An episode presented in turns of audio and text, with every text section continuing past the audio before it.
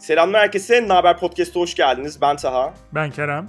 Bugün aslında çok heyecanlı bir gün bizim için çünkü dün gelen güzel bir haberle Apple verilerine göre Türkiye'de en çok dinlenen girişimcilik podcast'i Naber Podcast oldu. Bu yüzden çok mutluyuz ve bu şansı bize tanıdığınız için, dinlediğiniz ve desteğiniz için çok teşekkür ederiz. Vallahi listelere hızlı bir giriş yaptık. Böyle bir şey de beklemiyorduk. Sonuç olarak e, biraz niş bir konu konuşuyoruz. Herkesin ilgisini çekebilecek bir şey olmamasına rağmen demek ki böyle bir açık varmış ki e, hem Spotify hem Apple Podcast'te bayağı ciddi bir hani sıralama kat etmiş olduk ve e, bunun şerefine de bir konuk alıp bunu kutlayalım istedik. Evet ve bugün aslında sıradan bir konumuz yok. Türkiye girişim ekosisteminin hızlı girişimcilerinden Burak Bozkurt bizim birlikte. Burak hoş geldin abi. Hoş bulduk abi. Ne habersiniz?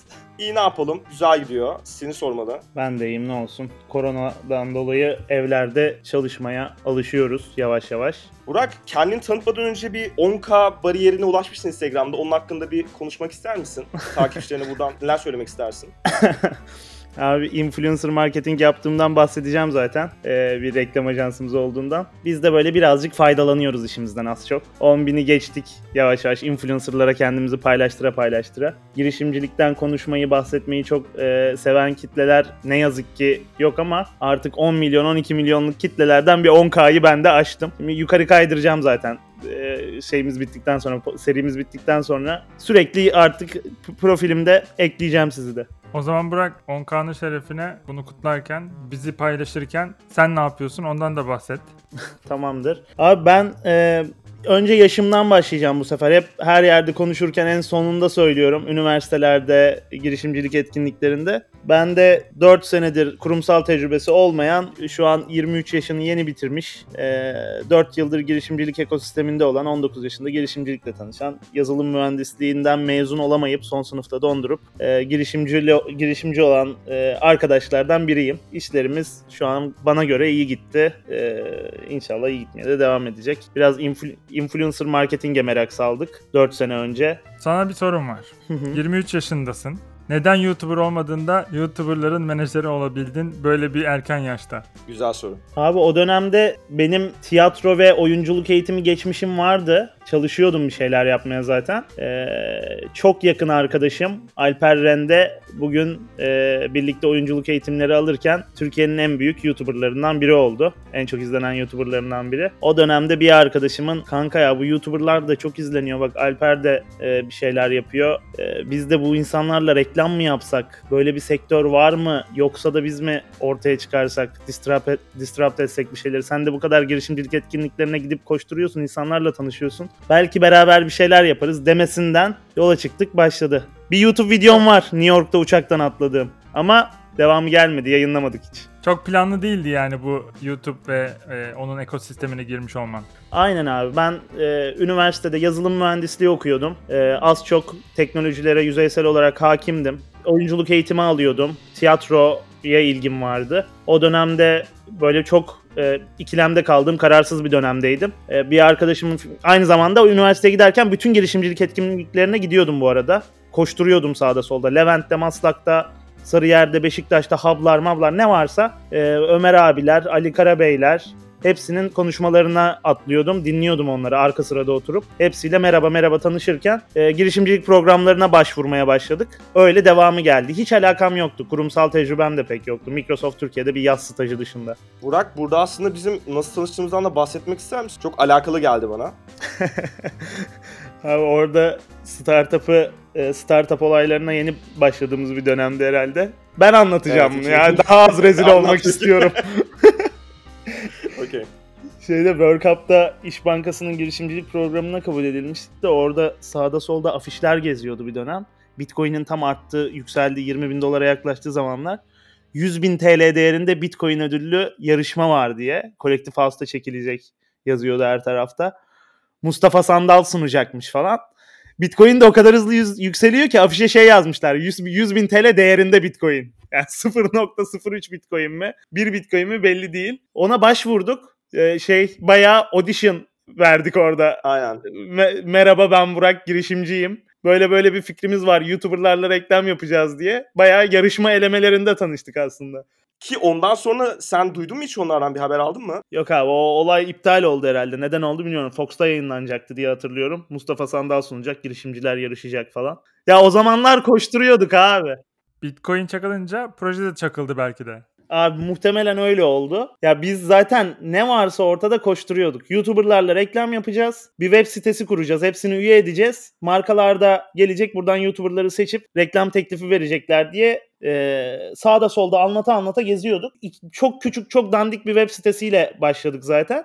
E, o startup fikriyle e, marketplace yani pazar yeri platformu YouTuber'larla markaların buluşacağı reklam platformu fikriyle Nerede yarışma var? Nerede girişimcilik programı var? Nerede otur fikrimizi anlatacağımız, sahne alacağımız, sunumumuzu açacağımız, pitch göstereceğimiz bir yer var. Her yere başvuruyorduk. Mustafa Sandal'ın girişimcilik yarışmasından tut, İTÜ Çekirdeğe, World Cup, Collective House'daki girişimcilik programlarına kadar. Orada da Taha ile tanışmışız. Burak o iyi bir yere değindin aslında. Ben merak ettiğim bir şey var. Gerçekten düşündüm. Çok da net bir cevap bulamadım. Bu marketplace fikrinden bahsettin dijital pazarlama üzerine. Aslına bakarsan e, dijitale, teknolojiye en yatkın olan alanlardan biri pazarlamayken ve aslına bakarsan influencer tarafı buna çok çabuk ve marka tarafı buna çok çabuk adapte olmuşken e, mecralardan bağımsız iş yapma tarafında bir türlü dijitalleşemediğini görüyorum ben. Hani bu bir app'le olabilir, bu bir, pazar yeri web sitesiyle olabilir.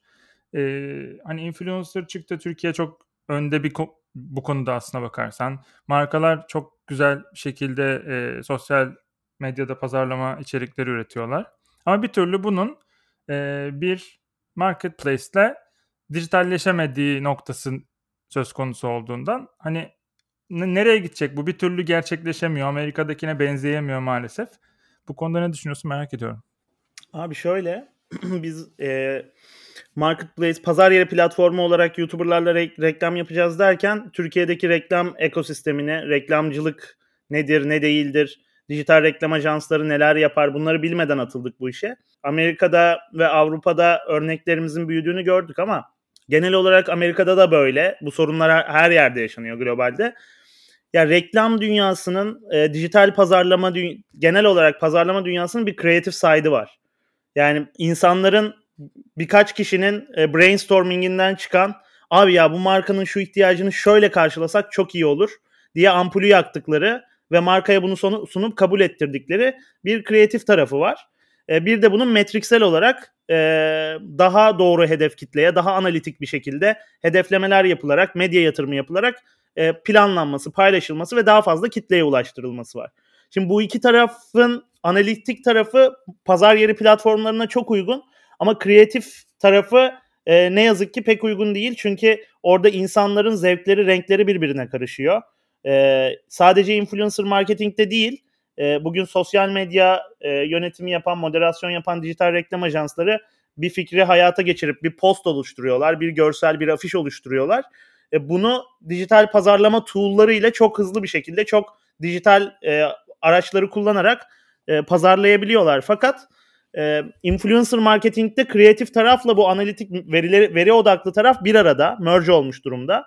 E, o yüzden hangi influencer'ı hangi datalarla, hangi hedef kitleyle buluşan, hangi influencer'ı hangi kreatifle buluşturmamız gerekli tarafında bir nokta eksik kalıyor. Orada da insan devreye giriyor.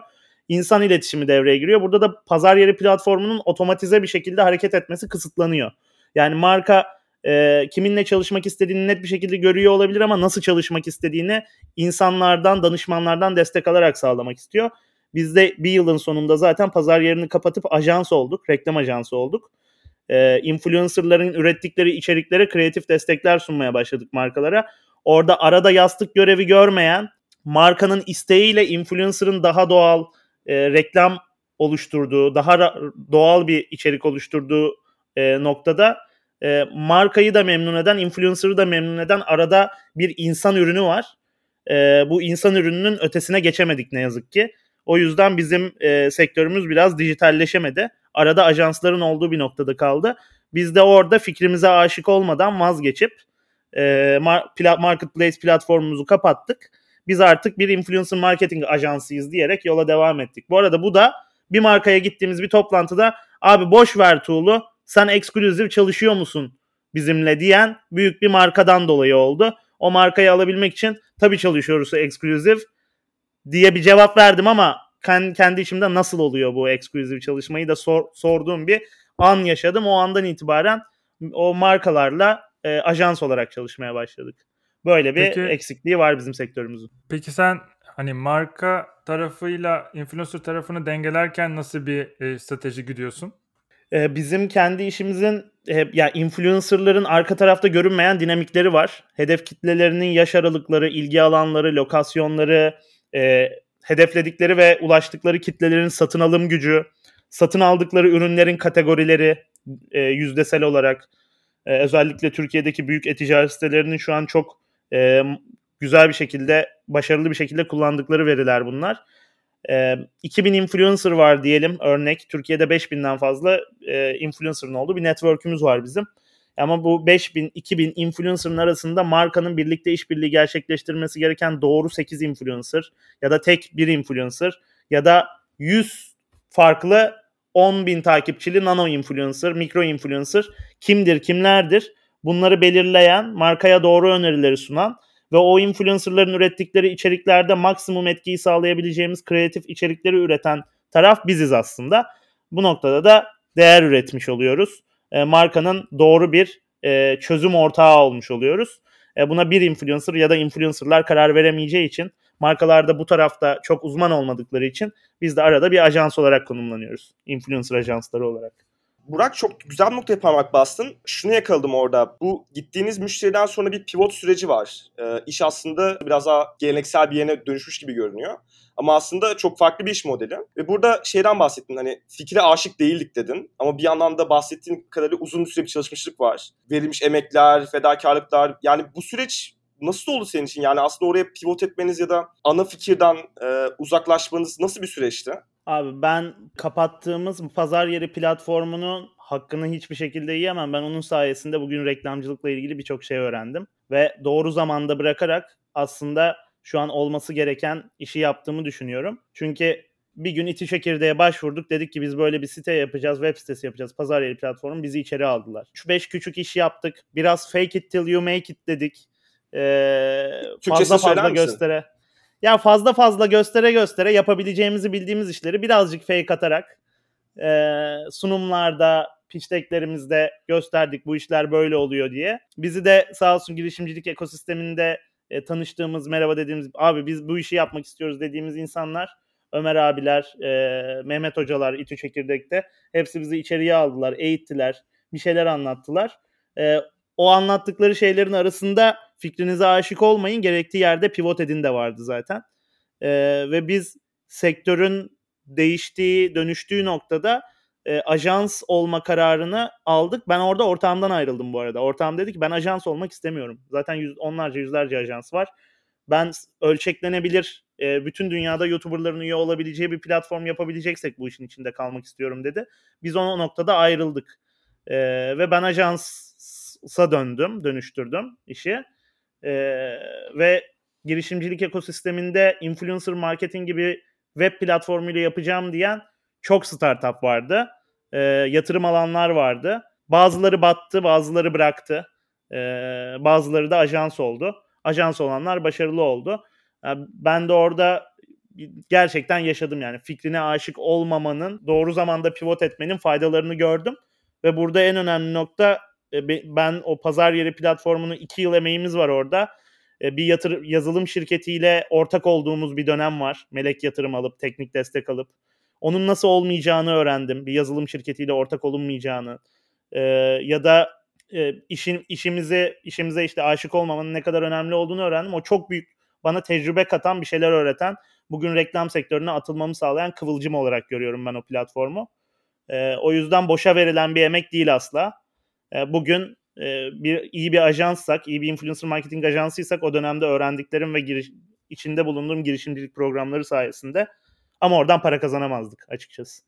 Ee, peki abi sana bir sorum var. Mesela biz girişimciler olarak hep diyoruz ki işte sürekli fedakarlık, sürekli zorluk, sürekli cefa bunlardan bahsediyoruz ama hani kazanmak için bir şeyleri neleri feda ediyoruz? Ee, nelerden geri kalıyoruz? Bana biraz senin hayatından örneklerle bunu anlatır mısın?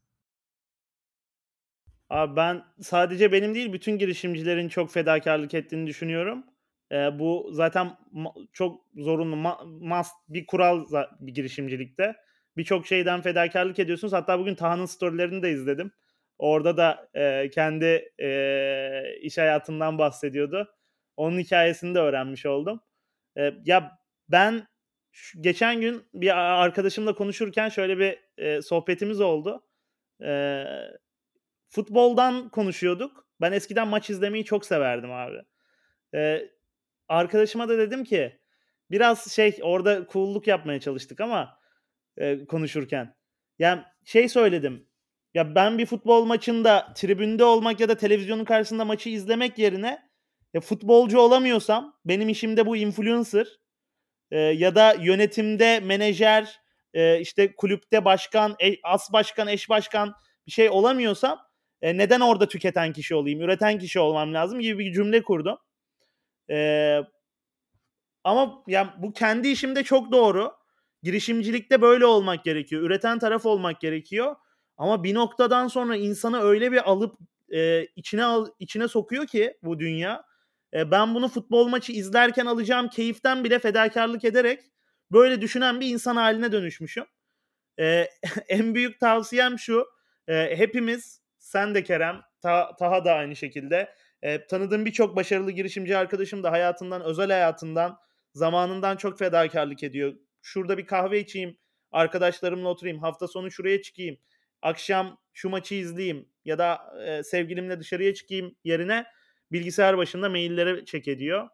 E, yani bunun bir sonu yok. Gece gündüz çalıştığımız bir iki yıl var bizim. Ailemizi görmeden, kız arkadaşımız olmadan e, ya da ilişkilerimizi bitirerek yani böyle hepimizin hayatında böyle fedakarlıklarımızın olduğu bir dönem var. Çok şükür ben bu konuda e, şanslı olduğumu düşünüyorum. E, Kerem en stabilimiz aramızda değil mi? Tabii Polina ile seni biz sek- 12 yıldır takip ediyoruz. ya biz, biz geçen düşündük gerçekten iki buçuk seneyi geçmiş. Yani iyi direniyoruz birbirimize bu konuda. Çünkü influencer olmak da aslında çok zor. Hani o da bir e, motivasyonu ve enerjisi yüksek olan bir iş. E, girişimcilik keza öyle. Zaten onu çok ayırmıyorum. İkisini de girişimcilik olarak addedebiliriz hatta. E, bu noktada böyle birbirine arka çıkma, e, birbirini anlama hali zor olabiliyor. Ama bir şekilde e, dediğim gibi doğru e, kurgularda insanlar daha başarılı olabiliyor tabii ki. Aynen abi. Yani zamanını zamanını verimli değerlendirmek, keyif için 10 dakikan 15 dakikan varsa da girişimcilerin o 15 dakikası cidden çok değerli oluyor. Çünkü 15 dakika çok değerli bir zaman bir girişimci için. Gece uyumadan belki 15 dakikayı uykuya ayırmak istiyor olabilir. Belki bir maçın 90 dakikasını değil 15 dakikalık özetini izlemek istiyor olabilir. Bu bir girişimci için bir keyif. Ee, ama özel hayatta da, aile hayatında da, arkadaşlık ilişkilerinde de çok fazla çalışıp gerekirse 1 saat, 5 saat, 6 saat kendine ayırıp haftada bir e, 5-6 saatini ya da bir gününü ailesine, arkadaşlarına ayırması lazım insanın. Çünkü 4 seneden sonra benim psikolojimi bozmaya başladı. Ama 4 sene o motivasyonla gittim abi ben. Girişimcilikte de e, işte bir 4 sene, 3-4 sene verdiğim bir fedakarlık var. E, buna hazır olmak da çok önemli. İşler iyi gittikçe ya da bir şeyler öğrendikçe motive olabiliyorsa insan zaten o zamanı sonuna kadar harcıyor. 24 saati. Burak bu arada ben e, makro influencerlarda değil ama mikro influencerlarda marketplace ihtiyacının hala olduğunu düşünüyorum. Çünkü o kitleler tanınmadığı için ama küçük de olsa bir e, insan topluluğuna hitap ettiği için e, gelir ed- elde edebileceği bir platform onlar için de e, markalar tarafında da yine e, nişte ilerlemek isteyenler için e, kendi aradıkları kriterlere uygun influencer bulma noktasında yardım olacağını düşünüyorum. Sen bu konuda ne düşünüyorsun? Abi ben e, son 6 aydır 8 aydır e, globaldeki platformları çok e, yakından takip edemiyorum iş yoğunluğumuzdan, büyüme problemleri yaşadığımızdan dolayı ama Türkiye'de şunu gördüm. E, mikro influencerlar tarafında da niş hedef kitleleri olan psikologlar, iç mimarlar gibi e, büyük markalarla büyük işbirlikleri yapan influencerların sayısı da çok olduğundan dolayı e, mikro influencerlar için de markalar çoğunlukla e, platform kullanmayı tercih etmiyorlar burada Türkiye'de ama bahsettiğin konuyu nano influencerlarla ölçeklemeye çalışan bir ekip var şu an Türkiye'de ve bu çocuklar daha liseden yeni mezun olan arkadaşlar 5-6 kişiler. Nano influencer açar mısın? Nasıl bir kitle, takipçi sayısı ya da vesaire odakları nerede? Abi nano mikro influencer 10 bin ila 100 bin arasında takipçisi olan e, sosyal mecralarda e, insanları etkileyebilen kişiler. Nano influencerlar da sen, sen seniz, sensin. Kerem ve ben değiliz galiba. Yukarı kaydırabiliyoruz. yani aslında soruyu bu yönde sormamıştım ama devam edebilirsin. Çok konuşmak istemiyorum burada. Abi, nano influencerlar e, senin gibi benim gibi normal evinde oturan e, kurumsalda çalışan ya da liseye giden insanlar. E, Türkiye'de bir ekip Team Influencer diye bir ekip. E, bu ekip işte e, 4-5 kişiden oluşan liseli öğrenci grubu. Önce Türkiye'deki bütün liselere ulaştılar. Sonra ev hanımlarına ulaşıp altın başla çalıştılar örneğin. E, bir mobil uygulamada normal insanları üye ettiler. E, uygulamada kampanya açıyorlar. Diyorlar ki bu markanın bu e, kampanyasını şu şekilde paylaşacaksınız. E, normal Instagram kullanıcılarına paylaşım yaptırıyorlar. Bu sayede şeyi de hedefleyebiliyorlar. Ya büyük bir fenomen veya influencer paylaşım yaptığı zaman Türkiye'nin her şehrine ulaşıyor. Ama nano influencer işte e, Levent'te yaşayan e, işte San Benoit'a giden bir lise öğrencisi ve e, o çevredeki insanlara erişebildiğini bilerek hedeflenebilir bir e, otomatize olmuş platform hayata geçirdiler. Şu an gayet iyi gidiyorlar. Kerem'in söylediği olay Türkiye'de nano influencer'larda gayet iyi çalışıyor bu arada. Ben de inanıyorum ama büyük bir disrupt'a gerekli olduğunu inanıyorum bunun için. Biraz kültürün değişmesi lazım. WhatsApp WhatsApp kapanırsa bence kesinlikle etkili olabilir bu platformlar. Çünkü Türkiye'de her işi WhatsApp'tan ilerlediği için maalesef herhangi bir yokluğu e, radikal bir değişime sebep olabilir. Abi sözüm meclisten dışarı zaten bizim kendi influencer ajansları arasında bir deyimimiz var. Ee, bilgi birikimi olmadan çok e, işte bahsettiğim uzmanlıklar göz ardı edilerek influencer marketi yapan birçok şirket var Türkiye'de. Yüzlerce influencer ajansı var aslında. %95'i WhatsApp ajansı şu an. sen sen de aynı bizim kullandığımız deyimden ya bu şey gibi zaten. aslında Instagram'da satış yapan e, hani ev hanımları profilinde ya da ne bileyim merdiven altı işletmeler gibi e-ticaret gibi davranıyorlar ama oysa ki bir Instagram hesabından ibaretler yani. A- aynen öyle abi. Benim bir sorum daha var. O da senin networking e, kabiliyetinle ilgili. Tamam bu konunun böyle bir püf noktalarını networking nedirden tut. Hani doğru networking nasıl yapılır, insanlarla nasıl tanışılır. Bu konuda biraz böyle bir genel bir e, görüşünü alalım. Abi benim en çok inandığım olay zaten e, girişimcilik. Çıkarcılık mıdır networking? Bence. Networking asla çıkarcılık değildir abi. Networking vermekten iyi iyi iyiden beslenmekten ibaret bir şey bence. Paylaşmanın, anlatmanın, öğretmenin sonu yok. Yani give back var e, girişimcilik vakfının mottosu. Yani networking'i networking'i ayıya dayı demek diye algılayanlar var da o yüzden. Aynen. Ya öyle değil. Taha da give first yazmış. Aynen networking e, insanlardan e, karşılıksız, koşulsuz, çıkarsız beslenmek bence.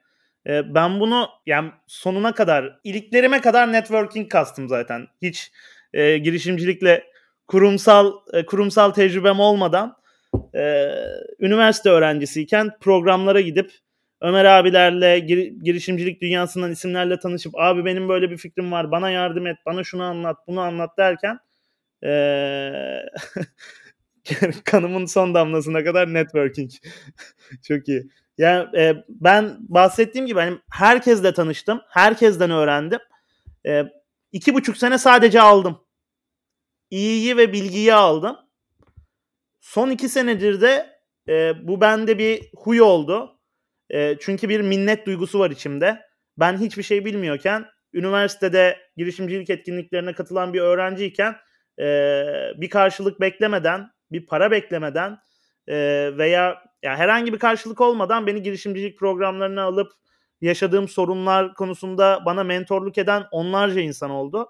Bazıları çok ön planda. Headquarters'ın kurucusu Kaan abi, World Cup'ın e, lead mentoru Ömer abiler, World Cup e, ekibi, Cup, İş Bankası World Cup girişimcilik programı.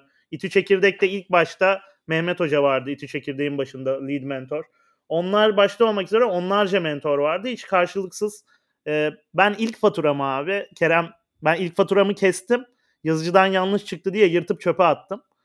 Bana faturanın çöpe atılmayacağına kadar anlattılar abi. Hani bu bu kadar hiçbir şey bilmiyordum. ve e, o insanlara duyduğum minnetten dolayı bugün bana Instagram'dan DM atan, mail yazan, LinkedIn'den yazan ne kadar girişimci adayı varsa hepsine e, aklımdan ne geçiyorsa bildiğim kadarıyla bütün doğrularımı anlatmaya çalışıyorum. Bence networking bundan ibaret ve insanlar networking'den faydalanırsa günün sonunda o minnet duygusunu da yine iliklerine kadar hissediyorlar ve kendileri de vermeye başlıyorlar, bildiklerini anlatmaya başlıyorlar. Networking ol, olmadığı dünyada, networking'in olmadığı dünyada başarılı bir girişimci olmanın ben imkansıza yakın olduğunu düşünüyorum. Dediğin şey çok doğru. Çünkü yani söylediğin insanlarla ben de aynı şekilde sürekli öğrenme fırsatı buldum Ömer abilerle, Mehmet hocalarla. Yani hiç aslında bilmediğimiz, böyle okumadığımız, hayatımızda duymadığımız terimleri ya da böyle teknikleri aslında girişimciler olarak öğrenmemizi sağladılar. Ve bir yerde de aslında bu podcast'i de yapmamın sebebi buranın da bahsettiği işte sürekli genç girişimci arkadaşlara yardımcı olma isteğimiz. Aslında bir yerde biz öğrendiğimiz kişilerden aktardıklarını bizlere yeni girişimci nesillere aktarmaya çalışıyoruz. Aslında bu da bizim e, böyle bir podcast'in de mottosu bir yanda. Bir yandan da girişimcinin içine böyle bir e, istek var sürekli onu aktarma konusunda. O yüzden e, iyi bir noktaya parmak bassın. Evet biz podcast'i de biraz kamu hizmeti gibi yapmaya başladık aslında. E, tabii ki hani mentörlük yapacak kadar deneyimimiz belki de yok. Ama sonuç olarak biz de yaptığımız, denediğimiz ve deneyimlediğimiz şeyleri paylaştıkça başka insanların bunlardan öğrenebileceğini, faydalanabileceğini düşünüyoruz. Bakalım başladık, çıktık bir yola. İyi de gidiyor şimdilik. güzel bir talep de gördü. Umarım bundan sonra da aynı şekilde devam eder. Ben de öyle umuyorum. Burak son olarak sana şeyi sorayım abi. Şu an bahsettiğin böyle bir aşağı yukarı 5 yıllık bir girişimcilik serüvenin var abi. Dinlediğim kadarıyla burada aslında çok şey öğrenmişsin, hatalar yapmışsın. Bu hatalarla birlikte daha da iyi gelişip daha iyi işler yapmışsın.